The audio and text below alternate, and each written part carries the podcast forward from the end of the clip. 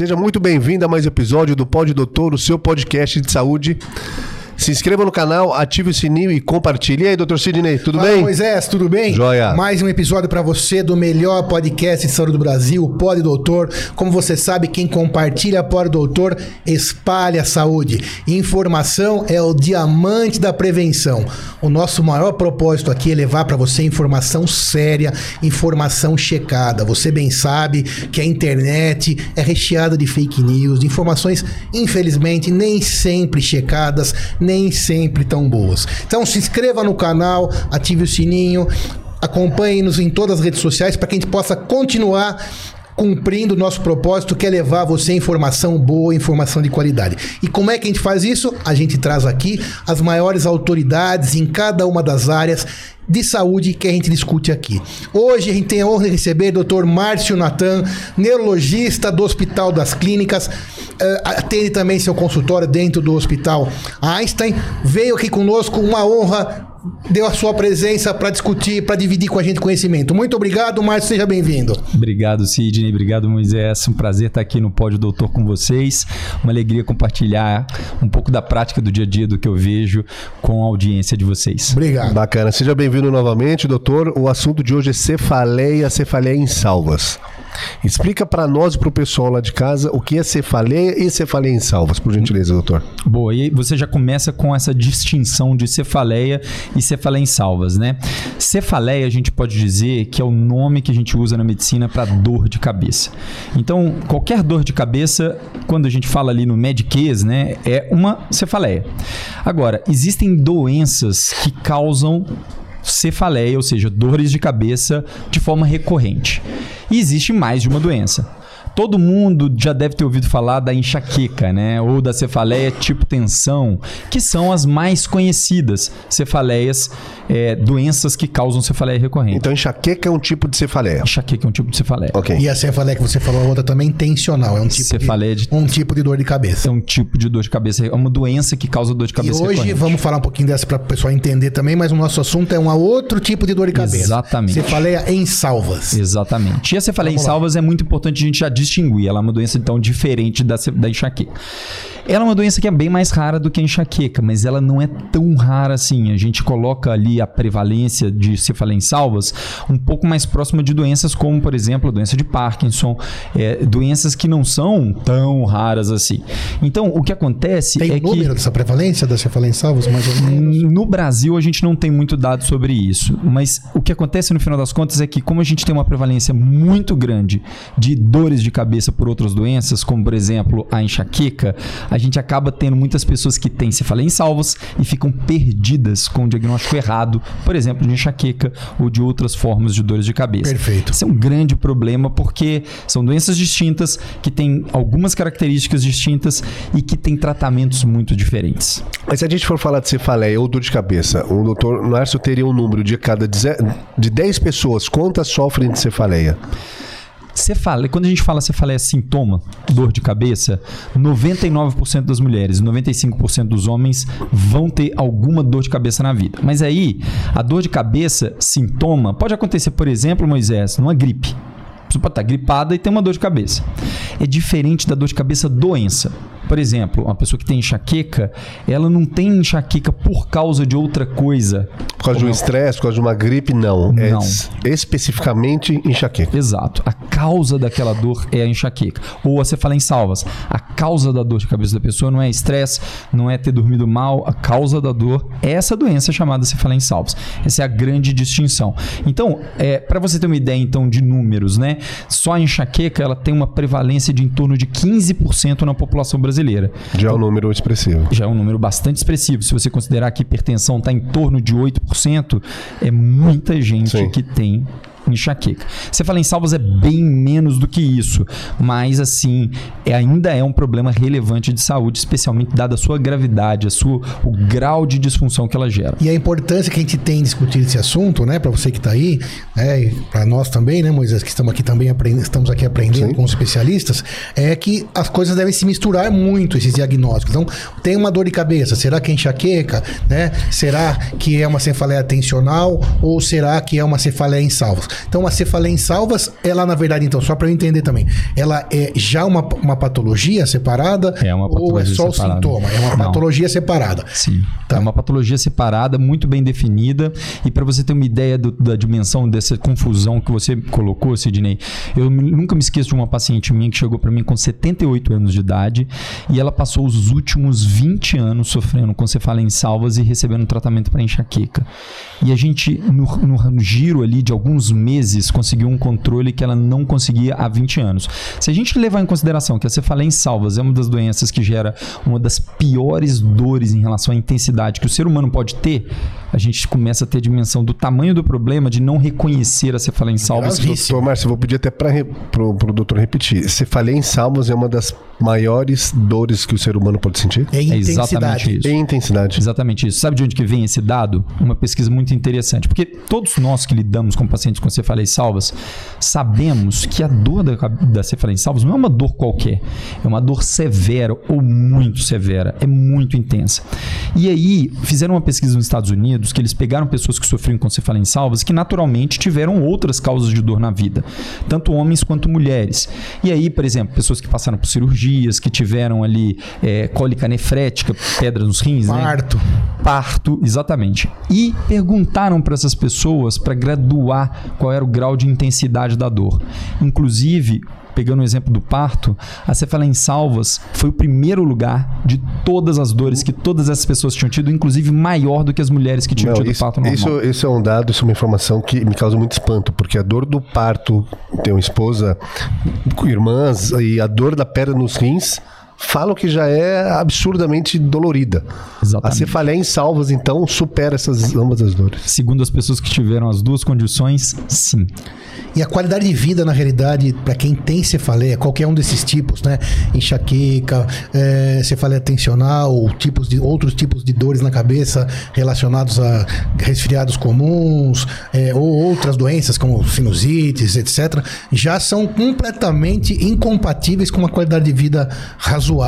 Sim. Né? Então, e a cefaleia em salvas, ela é pior do que todas essas cefaleias. E qual que seria, então, qual- quais são os critérios de diagnóstico? Que que, como que a pessoa que tem cefaleia em salvas, como que o neurologista aborda? Quais são os exames? O que que ela sente? Quais são os sintomas? Como que é a historinha desse paciente? Vamos lá. Excelente, Cid. Vamos começar colocando aqui qual é a cara Vamos, da cefaleia em salvas, né? A cefaleia em salvas, então, é, número um, uma dor unilateral. Ela sempre é unilateral. Ah, mas enxaqueca também não. Enxaqueca pode ser unilateral, mas enxaqueca pode doer dos dois lados. Não existe cefaleia em salvas doendo dos dois lados. Então, ela é sempre unilateral. Outra característica interessante é que o lugar que ela mais costuma acontecer é na região em cima dos olhos, atrás dos olhos, daqui na região temporal. Então, ela é uma dor que fica nessa região. De um lado só. Sempre de um Se- lado Se só. não é de um lado só, já não é Já não é salvas. cefaleia em salvas. E outras características, então, uma dor muito forte que fica mais ou menos nessa região ou atrás dos olhos. As pessoas às vezes descrevem como parece que estão enfiando uma lança dentro do meu olho queimando. É uma coisa horrorosa em relação à intensidade. E aí ela tem uma outra característica que é muito peculiar a ela. As dores são extremamente intensas, mas elas não são muito longas. Os episódios de cada crise acontecem durando em média de 30 a 40 minutos. Eles podem durar desde Não, não, peraí, peraí. 30, 40 minutos? Exato. De dor. Muita de dor. coisa. Com Achei- dor- É, não, mas se a gente compara com comparado, enxaqueca, que pode ser Enxaqueca- 72 horas, Sim, sim. 30, Mas 40 minutos. de dor intensa. de dor excruciante, né? A palavra que a gente usa é dor excruciante. De a pessoa não conseguir andar, fica, ter que sentar, fica parada. Ninguém consegue fazer nada durante uma crise de cefaleia em salvos. É, é, a pessoa estiver aqui, ó, ela vai pedir para sair, independente da importância do podcast, porque ela não aguenta. E aí, esse- eu falei 30, 40 minutos na média, mas pode durar desde 15 minutos até 180 minutos. A pessoa pode ficar ali 3 horas. E isso, apesar de ser bem mais curto do que na, na enxaqueca, essa, esse episódio de crise, ele pode se repetir várias vezes ao longo do dia. Geralmente a pessoa tem um a dois, três episódios, mas pode chegar a ter oito episódios em um só dia. E é súbito também. súbito. Ela já começa subindo a intensidade muito rápido. E aí, uma coisa que diferencia um pouco da enxaqueca também, sabe, Sidney? Porque é, é, as- essa cefaleia, ela, como ela tem a sua duração mais curta, ela vai embora sozinha. Só que qual é o problema? Imagine só que nós aqui temos um episódio de cefaleia em salvos. O que é a primeira coisa que a gente vai fazer? A gente vai tomar um analgésico. Uma dor Sim. horrorosa, a gente vai buscar tomar um analgésico. O analgésico ele demora um tempo para ser absorvido no nosso trato digestivo e começar a fazer efeito no nosso cérebro. Geralmente esse tempo bate mais ou menos com o tempo que a cefaleia em salvas sozinha melhora. Então muitas pessoas que têm cefaleia salvas acham que melhoraram por causa do analgésico. Mas a cefaleia salvas, apesar de ter tratamento que pode ajudar a acabar com aquela crise, não responde a nenhum tratamento de comprimido.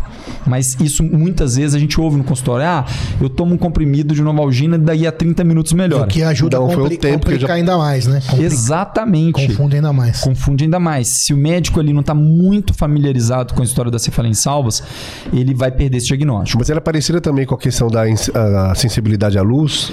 Pode ter, mas tem um outra pode ter e isso pode gerar confusão, mas tem outras características da cefaleia em salvas além do tempo, duração e local que ajudam a diferenciar da enxaqueca. E uma das coisas muito importantes que é comum na cefaleia em salvos e é, faz parte da definição é o fato de ter sintomas autonômicos no lugar da dor. O que, que são sintomas autonômicos, né? A pessoa pode ter queda da pálpebra, o olho fica vermelho, fica lacrimejando, o nariz fica escorrendo, a face fica sudoreica e é muito interessante porque isso acontece só de um lado Só de um lado. e do lado da dor. Então, é, e às vezes o paciente não chega para o médico contando desse sintoma. Ele até nota, mas ele não acha que é tão importante. A dor é tão excruciante que tem o nariz escorrendo, ó, tanto Sim. faz. Mas é fundamental fazer essa pergunta porque isso te coloca na direção do diagnóstico. Ah, mas enxaqueca pode ter isso? Pode ter de forma leve e geralmente dos dois lados. E essa é a grande mágica da medicina, né? É aquela situação onde a clínica é sempre soberana, né? A gente vai falar talvez sobre algum Sim, exame sim, que sim, ajude aí complementar no diagnóstico, né? E são tantas nuances, né, Moisés? A gente está sempre aqui desse lado, eu mesmo como médico, você como administrador, mas como leigo na saúde, é, a gente é, confirma tudo isso, né? Aonde o olhar clínico ele é simplesmente tudo na medicina. Uhum. Pode vir ressonância, é, cirurgias robóticas, tipos de documentos de imagem, é, de exames de laboratório, mas olha, uma doença super importante, grave, que o olhar clínico, a experiência do colega neurologista, no caso aqui, Dr. Márcio Natan, vai fazer toda a diferença. E que o paciente reconhece muito. Reconhece, reconhece e muito. Isso, isso. E você vai tirar com a mão, né, o sofrimento do paciente, como você contou esse caso da senhorinha de 20 anos, né, um sofrimento extenso, né, com uma expertise adquirida em muitos anos de estudo, eh, em faculdade, especialização, o que torna a medicina tão bonita, tão interessante, tão importante para quem recebe. Mas falado isso, dito isso, é, aí então o paciente te relata esses casos, já te direciona para esse diagnóstico e já quase fecha o diagnóstico ou ainda a gente tem algum passo mais a dar? É, tem só mais um sintoma que eu acho que vale citar, que diferencia, ajuda a diferenciar da enxaqueca, que aí a gente completa o cenário clínico, que é como você falou, é 90% do diagnóstico aqui é história, e os 10% que restam, na verdade, fica dividido 5% em um bom exame físico, que na maioria das vezes a gente não encontra nada, e 5% dos exames que a gente já vai falar. Mas é, outra coisa que é a característica da cefaleia em salvas é que quando a pessoa está com essa dor excruciante, só de um lado, com o olho caído, ou vermelho, ou lacrimejando, aquela dor intensa. No caso da enxaqueca, geralmente o comportamento da pessoa é de ficar quietinha, evitar todo o esforço, ficar bem quietinha. Na cefaleia em salvas não, porque é muito comum ter um senso de agitação terrível. A pessoa fica andando de um lado para o outro. Uma coisa que as pessoas falam espontaneamente com muita frequência no consultório é: doutor, a minha vontade é socar a minha cabeça na parede. É arrancar o olho para ver se essa dor passa. Isso a gente não ouve da enxaqueca. Não. A gente ouve isso quando. Então, a pessoa que fala a minha vontade é bater a cabeça na parede, pode ser enxaqueca? Até pode, mas tem que ligar um alarme para pensar no diagnóstico salvas. E aí, uma vez que a gente tem esse quadro clínico, Sidney, a gente já tem o diagnóstico clínico sindrômico. Só uma coisa que vou- a gente estava falando lá nos bastidores, a gente, a gente não acabou comentando aqui ainda da história clínica. É correto que alguns, algumas dos, alguns pacientes da cefaleia em salvas também têm ideação suicida? É, isso, é- isso é muito verdade isso dá até, Sidney, um nome que eu não gosto muito de usar, mas que tem porquê, né? Que é, algumas pessoas chamam a cefaleia em salvos de cefaleia do suicida. E a, e a história por trás disso é uma pesquisa americana que mostrou que 55% dos entrevistados com cefaleia em salvas, em algum momento da- durante o período da cefaleia em salvas, tiveram pensamento de suicídio. Somente na crise. Porque, na verdade, não é no instante da crise, mas é durante o período da vida dessas pessoas que elas estão tendo crises. E tem, tem alguma aura, assim, alguma, algum aviso antes, não é totalmente súbito? Ela vem de forma súbita. Então, quer dizer, na verdade a pessoa, imagina quem tem essa situação, o tempo todo fica esperando ela vir, né? Então, tal- provavelmente por isso a ideação suicida. E você que está ouvindo, né, conhece alguém que está nessa situação, é momento de ajudar. Porque existe uma coisa importante, agora falando um pouquinho do suicídio, do suicídio, né? Eles têm que ser ouvidos, né? O- o, quem tem ideação suicida não tá brincando. É extremamente importante. Extremamente Sinal importante. de porque não- existem umas bobagens, né? Os mitos que a pessoa fala, ah, quem quer se suicidar não fala. Não, esquece isso. quer chamar atenção, não. Não quer chamar disso. atenção, esquece, isso é bobagem. Bobagem total. Sim, quando a pessoa levantar essa bola, tem que ter um amigo, um familiar, um parente, para que pegue na mão dessa pessoa, faça um bom diagnóstico. Por exemplo, uma questão eh, da cefaleia salvos, que nós vamos aqui continuar, para provavelmente ter alguma, algum tratamento. Mas se a pessoa tá. Isso é um pedido de ajuda. Não é frescura, não é brincadeira, não é mimimi, não. Ideação suicida é grave. Temos em- na cefaleia salvos, por exemplo, e em outras patologias, em todas elas merecem um respeito e uma ajuda extremamente importante. Tá, Sem aí então dúvida. tivemos a clínica, aí você ia falar dos outros 5%, né? Exato. Os próximos 5%. que vem a, a parte do exame físico. Por que, que eu coloco o exame físico 5%? Não é porque ele é pouco importante, é porque mais de 90% das vezes ele vai ser normal. Ao exame físico, o paciente não vai ter alteração. Por quê? Porque a grande maioria das pessoas que têm cefaleia em salvas não tem uma doença estrutural no cérebro.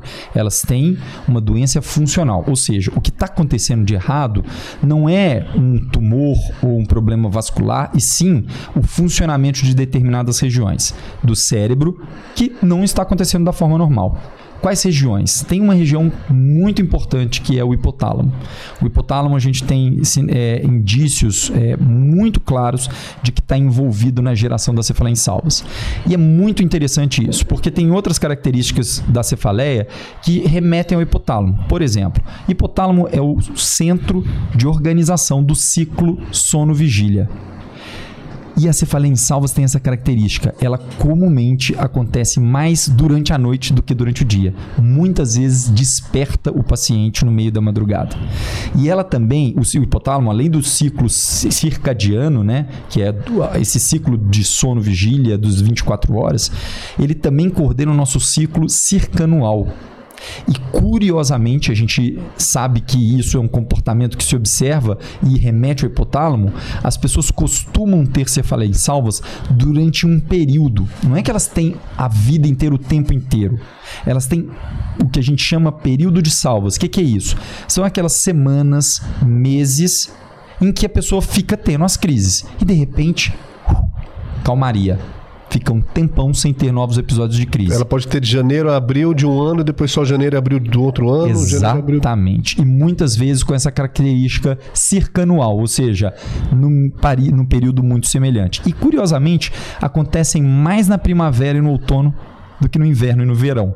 Isso é, é, é, algo que também aparece como comportamento, mas pode acontecer fora, fora desses períodos.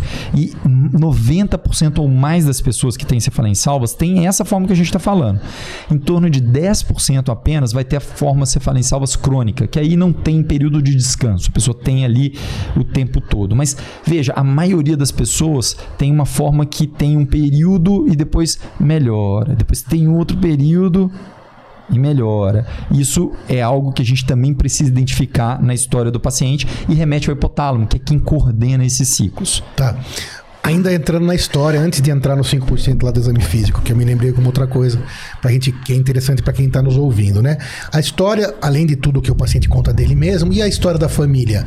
Qual é a etiologia? A origem da cefaleia em salvas tem alguma relação com pai, mãe, parentes? Como que seria isso? Ao contrário da enxaqueca, que isso é muito evidente, Justamente. na cefaleia em salvas isso é muito pouco evidente. Raramente a gente encontra uma história familiar importante de cefaleia em salvas. Então, existem estudos que buscam compreender se há um componente genético, mas isso não é um fator predominante na cefaleia em salvos, como é na, no caso da enxaqueca. Então não há nenhuma relação, nenhuma é muito uma palavra muito ruim em medicina, mas não há uma relação evidente na, é, familiar na Exato. questão da cefaleia em salvos. E se não tem nenhuma relação, também não deve ter, não tem nenhuma causa em específica, também não deve ter nenhum tratamento preventivo. Na verdade, sim. Calma, calma. E aí calma, a gente calma, vai chegar. terminar ainda o... De chegar no tratamento calma, preventivo, tá? Vamos chegar no, okay. no, diagnóstico. Falta ainda os 5 do exame físico e os 5 do laboratório. Talvez não exista um tratamento curativo, mas preventivo okay. a gente pode pensar. Então, a gente passa, uma vez que a gente construiu essa história que a gente. E aí na cefaleia tem uma, uma frase legal, Sidney, de um americano, que é o professor Silberstein, que ele diz que na cefaleia a história do paciente nunca é dada, ela é sempre tomada. Você precisa saber retirar as informações que são valiosas, porque no meio do desespero, da dor de cabeça, a pessoa não tem condição de saber o que, que é informação relevante, o que, que não é. Nem sabe o que falar, né? Exatamente. E acho que em muitas outras doenças também. Exato. Então, essa é uma característica muito importante que nós precisamos melhorar na educação médica em relação ao treinamento dos nossos clínicos que estão no pronto atendimento, dos nossos neurologistas em relação a como saber colher uma história na medicina como um todo e muito importante dentro da cefaleia. E aí construímos essa história, chegamos ao diagnóstico clínico da, da cefaleia em salvos. Na medicina tem uma coisa que é muito interessante, que às vezes mais de uma doença acaba aparecendo com o mesmo, com a mesma cara, com a mesma sintomatologia. Então, apesar da cefaleia em salvos, na maioria das vezes não tem nenhuma lesão estrutural, existem lesões estruturais que podem simular a cefaleia em salvos. E aí que entra a questão do exame físico. Eu vou dar um exemplo de um paciente meu que eu vi ano passado. Ele acompanha com uma colega psiquiatra, começou com uma cefaleia um pouco diferente, ela me encaminhou, ele passou comigo, eu tive fazer um encaixe no mesmo dia para atender. É, é uma colega que eu confio muito, achou estranho. Muita dor. Muita dor. E eu atendi ele por telemedicina. E eu tô vendo o olhinho dele fechado.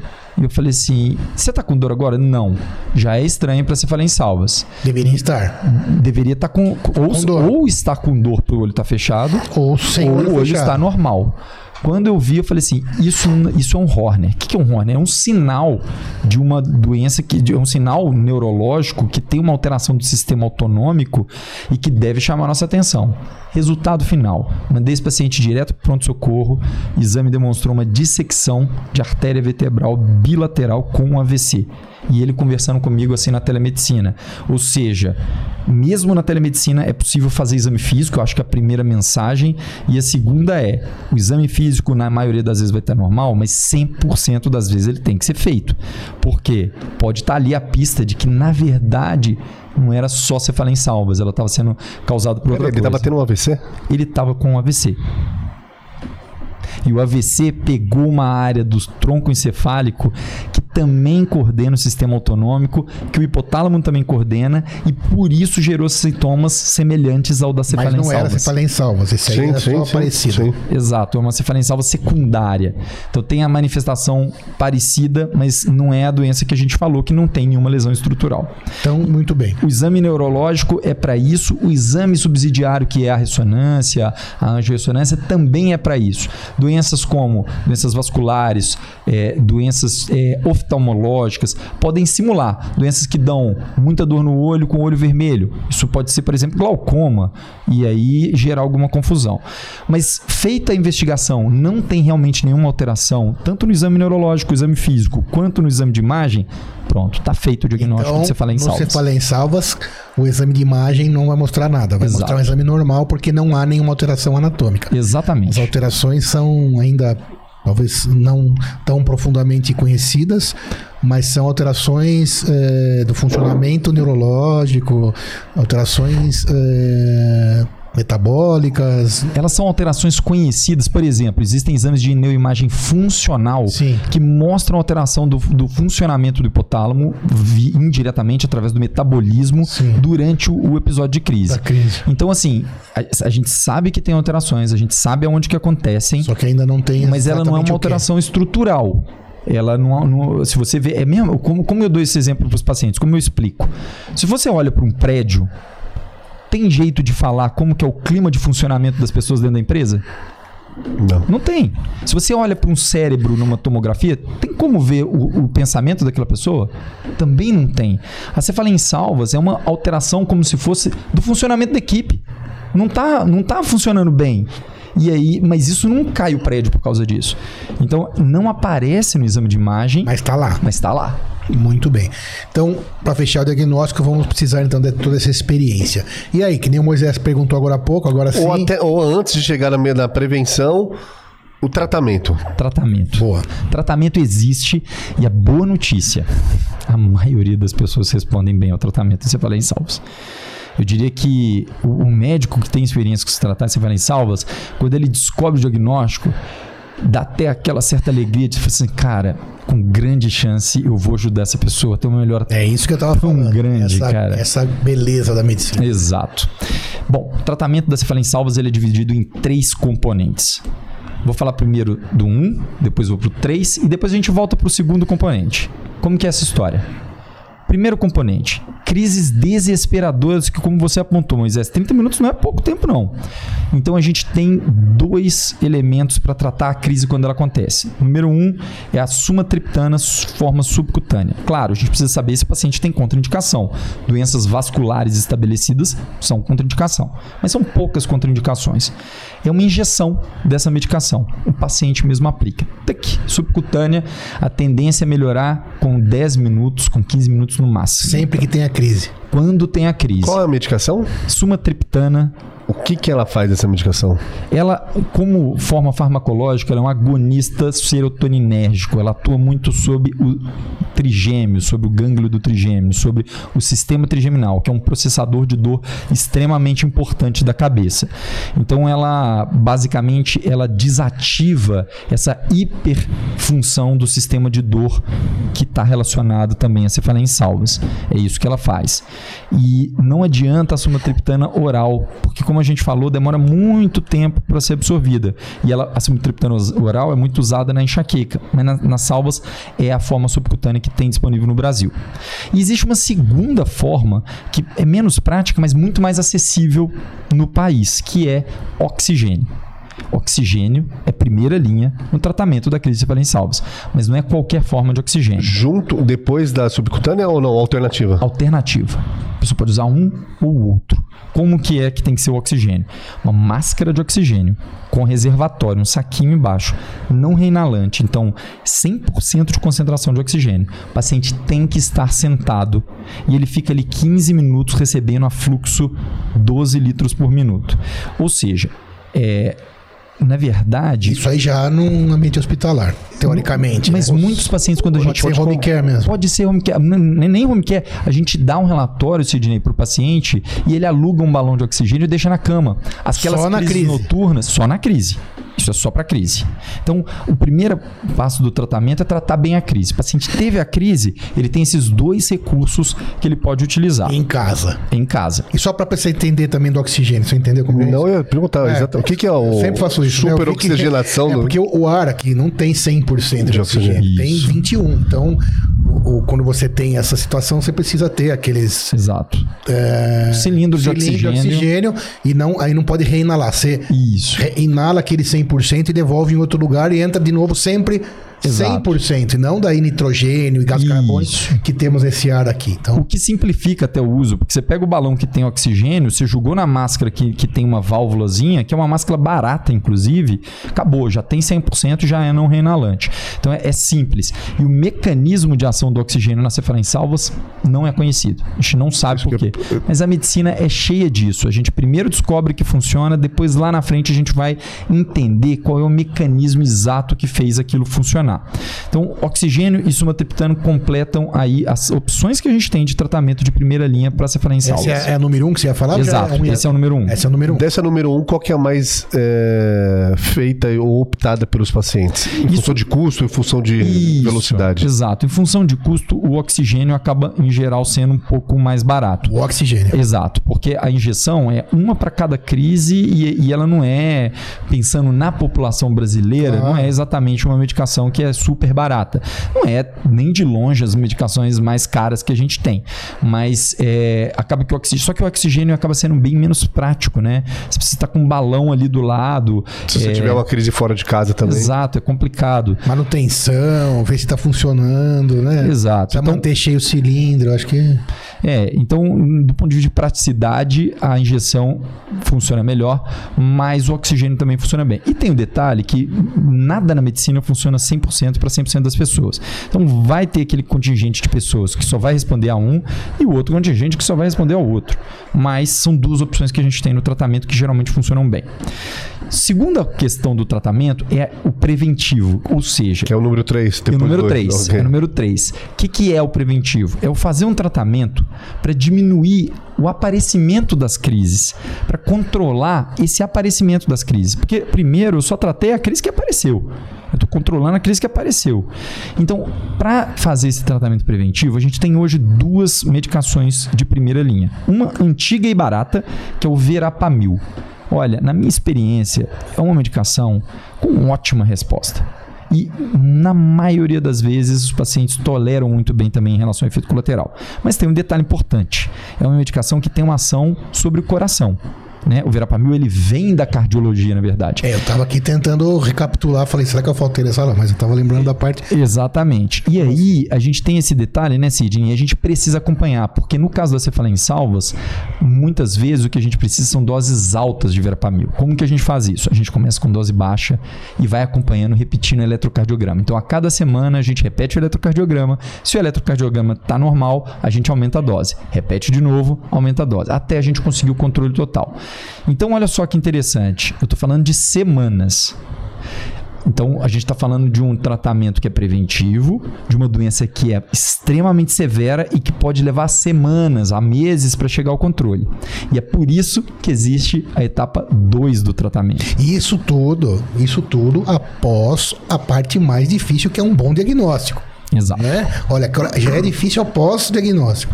Então, tudo isso que o Dr. Márcio está falando já é após um diagnóstico preciso. É, porque se, se a gente não tá falando do diagnóstico preciso, eu gosto daquela história do, da, da lista no País das Maravilhas. Quando ela encontra o gato, ela vira pro gato e fala assim: Gato, qual caminho eu vou percorrer aqui? E o gato responde: Pra onde você quer ir? Ela fala: Não sei. Eu falo: Então qualquer, qualquer caminho serve. Aqui, se a gente não sabe aonde a gente quer chegar, se a gente não sabe qual é o nosso objetivo, qual é a doença que a gente está tratando, a maior possibilidade é de não ter um resultado. Essa paciente minha, por exemplo, ela tentou vários tratamentos de primeira linha para enxaqueca. Sim, por isso que não deu certo. Não tinha dado é o que certo. tinha- exatamente quem estava falando. Exato. É fazer o diagnóstico correto. Isso. Então, falando, voltando para o tratamento preventivo, ele pode levar um tempo para pegar tração e começar a funcionar. Como é uma doença tão incapacitante, desenvolveu-se ao longo do tempo um tratamento que é chamado tratamento de ponte. Mas no, no preventivo são duas medicações. O Dr. Marcos comentou, acho que uma. Isso, eu já vou voltar Ok, para a terceira, porque aqui eu estou fazendo uma, narra- uma narrativa um pouco histórica de como que as coisas ok. vêm acontecendo, por que, que apareceu esse do meio que é a ponte. E é por isso, porque o Verapamil, apesar de funcionar muito bem, apesar de ser muito barato, ele precisa ser aumentado de forma gradual e acompanhado do eletrocardiograma, porque ele pode atuar sobre o coração. Na maioria das vezes a gente não tem problema nenhum, mas a gente não quer realmente ter um novo problema aí. E aí existe esse tratamento de ponte. Existem duas formas de uh, usar o tratamento de ponte com a mesma substância. A substância é corticoide. A gente usa corticoide. Existem, existe um grande estudo. Esse é o 2, desculpa. Esse é o 2, tá. é o que a gente chama de tratamento de ponte. É, e depois a gente vai sintetizar, vai ficar tudo muito claro. Existe a forma de tomar comprimido de corticoide ou de fazer uma coisa que a gente chama bloqueio occipital, seja, uma injeção de corticoide em cima dos nervos occipitais. O que, que é o objetivo aqui? O objetivo é conseguir um alívio muito importante, às vezes completo, temporário temporário durante um tempo. O tempo para o verapamil fazer efeito. Então, olha como é que fica interessante a, a, estratégia aqui. O cara chega com a dor de cabeça horrorosa, extremamente intensa, acabando com a vida dele. Tem um episódio por dia, até oito episódios por dia, e de repente você traz para ele um tratamento que, quando vem a crise, ao invés de durar uma hora, duas horas, ela vai durar dez minutos e uh, alivia você faz ali um bloqueio que pode ser que o paciente saiu do consultório e não volta a ter naquele, durante aquele período nenhum episódio, ou que ele tem episódios menos intensos, ou então ele toma um comprimido de corticoide e acontece isso, e já começa com verapamil, que vai ao longo das semanas e ao longo dos meses chegar ao ponto de ter esse controle. E aí o paciente pode chegar ao objetivo máximo, que no caso da cefaleia em salvas é parar de ter a crise durante o período do tratamento.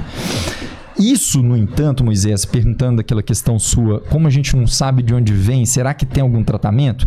A gente tem esses tratamentos que, como eu disse, muitos deles a gente nem sabe como funciona, mas a gente sabe que funciona pelos estudos clínicos que a gente tem muito bem feitos estruturados, mas a gente não tem a cura do problema. Então, como que funciona na prática? A gente trata até que o paciente fique completamente bem, espera um período, tira a medicação gradualmente, porque o paciente vai ficar fora do período de cefaleia em salvas e ele não precisa ficar usando medicação nenhuma. Algumas pessoas vão ter um episódio só de salvas na vida Outras vão ter recorrentes. Pode recorrer uma vez por ano, mais de uma vez por ano, uma vez a cada dois, três anos. Se o paciente volta num período novo de cefaleia em salvos, a gente recomeça o tratamento. Retoma. E a experiência do Dr. Márcio é que depois de feito o tratamento, qual que é o índice... Qual que é sucesso. O, não, não o índice de sucesso é, o percentual de pessoas que voltam e falam, voltou, tô há três anos sentindo dor. É grande, é, é grande. É, é, mais da metade dos pacientes tem mais de um ciclo ao longo da vida. Mas a questão é essa. É, geralmente eu recebo pacientes que já tiveram mais de um ciclo. E quando eles descobrem que eles podem, logo no começo do ciclo, entrar num tratamento que controla, cara, deixa de ser um evento catastrófico na vida da pessoa. E depois dessa pessoa que fez o tratamento, passou um ano, deve ser um prazo, um 12 meses, ela parou de tomar toda a medicação. A ideia é que, na verdade, a gente, depois de um tempo, que isso deve ser individualizado, dependendo de quanto tempo que a pessoa vem com o uso, de quanto tempo que ela tem a cefaleia em salvas, do histórico prévio. Mas a ideia é, a gente começa o tratamento, controla totalmente, usa por um período que deve ser individualizado para cada paciente e vai desmamando até tirar completamente. E aí ela vai para a vida, vai ficar sem nenhum tratamento e sem nenhum episódio. E quantas retornam o percentual depois que desmama do, do, do, remédio. Então, se a pessoa tiver feito um tratamento adequado, durante ele o período é, é, que você está desmamando, é difícil de voltar. Geralmente não volta. Por quê? Porque você tem indícios de que você conseguiu controlar a em salvas. E esse desmame ele tem que ser feito de forma gradual. Então, você, uma vez que você controlou aquele período de salvas, aquele período de salvas foi para trás. É uma espécie de inflamação? Não é uma inflamação. É, é, uma disfunção mesmo. É uma forma de funcionamento alterado. Por exemplo, depressão. Mas foi boa a pergunta dele. É uma, é uma excelente pergunta, até porque existe uma hype da inflamação.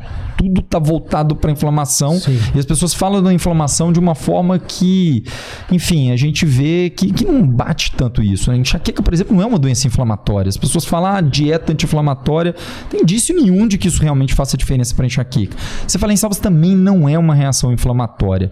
Ela é uma disfunção do funcionamento dos neurônios que coordenam essa série de funções que a gente está falando. Sistema autônomo, sistema de dor. Então a gente pode falar que não tem cura, porém a grande maioria das pessoas, depois que faz o tratamento, faz o desmame do, do, da medicação, não volta a ter crise. Não é que não voltam Ou- nunca a ter crise. Ou não voltam a ter crise, mas sem a necessidade de novo de novo medicação. Também não é isso. É Eu um sei que é complicado. sem crise. É uma... E passa um tempo sem crise.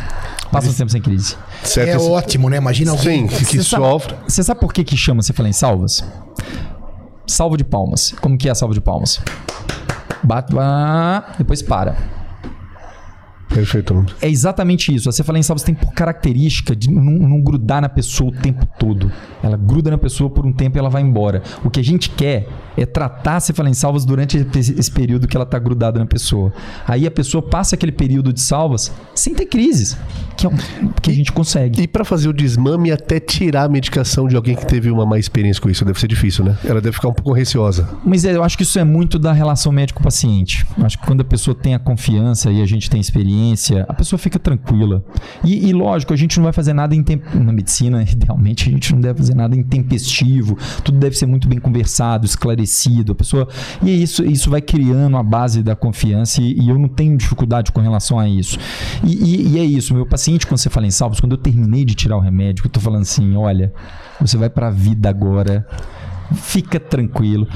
Que veja, eu não tô dizendo pra você que você nunca mais vai ter isso. O que eu tô dizendo é, se você voltar a ter, você tem meu telefone, a gente encaixa uma consulta Começa de novo o tratamento. Exatamente. Então os pacientes sabem disso. Claro, e eles vão vão pra vida, perdem o medo e eventualmente volta a ter e eles procuram e a gente começa e a gente vai manejando assim essa história. Em relação a hábitos, né? Tem algum estudo é, falando sobre hábitos de vida, hábitos não saudáveis, de alimentação, cigarro, sedentarismo, é, etc. Exercício físico manejo tem? do estresse. tem alguma relação ou, Tem. ou não? Tem um elemento que é muito comum nas pessoas que você fala em salvas, Qual? que está relacionado a um risco maior, que é tabagismo. E, e aí, então o tabagismo, ele é um fator de risco para desenvolver cefaleia em salvas.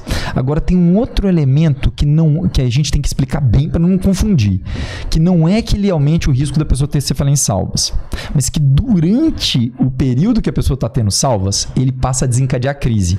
E fora desse período, ele não desencadeia, que é álcool. Ou seja, é assim que funciona. A pessoa tá lá, ela na vida. Eu, eu- recentemente eu atendi uma paciente que me contou isso. Doutor Márcio, fora das minhas crises, eu tomo uma garrafa de vinho e fico legal. Se eu tô nas crises, eu tomo meia taça, um gole de vinho, eu tô com crise de cefaleia em. Isso é uma coisa muito relatada. Então, o álcool é um desencadeante, o tabagismo é altamente contraindicado para todo mundo, mas para esses pacientes principalmente. E uma outra coisa que é curiosa, como a gente falou, a cefaleia em salvas tipicamente acontece durante a noite acordando o paciente. Cochilos durante o dia podem desencadear um período de salva. Desencadear um período não, deixa eu me crise. corrigir. Desencadear uma crise para quem já está no, no período. No período. Esse conceito do período de salvas é um conceito difícil, né? Porque não existem tantas doenças que se comportam assim. Mas, a- Exatamente. é, mas, mas aqui é muito importante entender isso. E quem tem cefaleia em salvas e estiver nos ouvindo, vai reconhecer isso assim, ó, claramente. Só faltava alguém falar. Exato, Exatamente. é. Por isso que a Exato. informação é o diamante da prevenção. Exatamente. É, a hora que você vai ouvir vai se encaixar, porque deu uma aula aqui, professor Márcio, né? Então, se você se encaixar, é hora de você procurar ajuda, né? Exato. Doutor Márcio, na sua carreira, desde a, desde a época de formação até os dias de hoje, qual foi o fato mais marcante ou caso de maior impacto para você? Olha, é, tem muitos casos de impacto, a gente aprende de, de formas muito distintas, algumas mais, outras menos dolorosas, né? Mas eu te digo que essa paciente que eu contei aqui, com esses 78 anos de idade que chegou para mim, foi uma das coisas que mais me marcou. Porque, é, assim, a gente espera da medicina, né, que possa formar é, médicos que sejam capazes de entregar ali. E a gente sabe que não é a pessoa que está na ponta que não tem vontade ou que tem preguiça, não tem nada disso. O problema é que a gente, em relação às cefaleias, a gente tem um problema sistêmico de educação.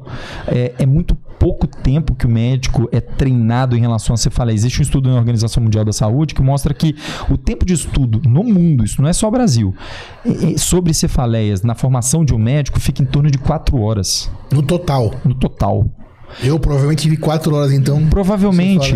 E aí você olha para as residências de neurologia, é, todas elas têm, um- ou pelo menos deveriam ter um serviço de cefaleia, mas se você olhar a carga horária que uma pessoa fica dentro de um ambulatório de cefaleia versus a carga horária do, da epilepsia, do cognitivo, é muito menor na cefaleia. E o contingente de pessoas que sofrem com esses problemas é muito maior do que qualquer outra área da neurologia. Então há essa discrepância que gera erros diagnósticos que são muitas vezes é, catastróficos na vida da pessoa. Essa é uma paciente que recentemente eu dei alta para ela nesse contexto de falar: a senhora me procura de novo se precisar. Mas é, é um momento de uma alegria tão grande é, de eu ver aquela gratidão e ver aquela aque- aquele senso de recuperação do sentido da vida. Cara, isso é de uma gratidão, isso é uma coisa tão gratificante pra gente que é- é- é- isso move a gente, né? Isso faz a gente enfrentar todas as dificuldades que a gente tem na nossa carreira, que é, para fazer de uma forma é, correta e adequada, ela é árdua, mas que tem essas possibilidades que são muito gratificantes. Então, eu- esse é um dos casos emblemáticos para mim. Muito bem. Demais. E aí, Moisés, aprendeu bastante? Muito obrigado, doutor. Aprendi muito também. Uma mensagem final, não só sobre esse desafio que você falou, mas de uma forma geral, para as pessoas, já que você está no Hospital das Clínicas, no serviço de, de, de cefaleia, você dedica a sua vida a essa patologia que tanto incomoda as pessoas, e com razão, né? Porque nenhuma dor, não dá para conviver com dor. Não existe qualidade de vida nem com uma dor na unha do pé, né? Ou do dedo do pé, imagina uma cefaleia. Que mensagem vo- você deixaria do que está por vir, do que a pessoa pode hoje lançar eh, de armas contra tudo isso daí, né? O que, que você deixaria de mensagem pra gente? A minha mensagem, eh, eu diria assim, que é a gente precisa ouvir as pessoas com atenção. Né? As- os pacientes contam para a gente o diagnóstico, basta que a gente tenha tempo e interesse para isso. Né? É, ouvir a história do paciente é extremamente relevante. Uma escutativa demanda treinamento. A gente precisa saber colher ali quais as informações daquilo que o paciente está nos contando. E ouvir e poder é, direcionar o que os pacientes estão nos pedindo. Tem uma pesquisa americana que perguntou para o paciente o que, que você quer como primeira prioridade na consulta com o seu neurologista, você que tem dor de cabeça. E o que eles mais queriam era uma explicação sobre o que está acontecendo. E eles têm esse direito. Eu acho que a gente precisa entregar isso também. Muito legal. Doutor Márcio Natan, sorte de todos os pacientes que o tem como médico.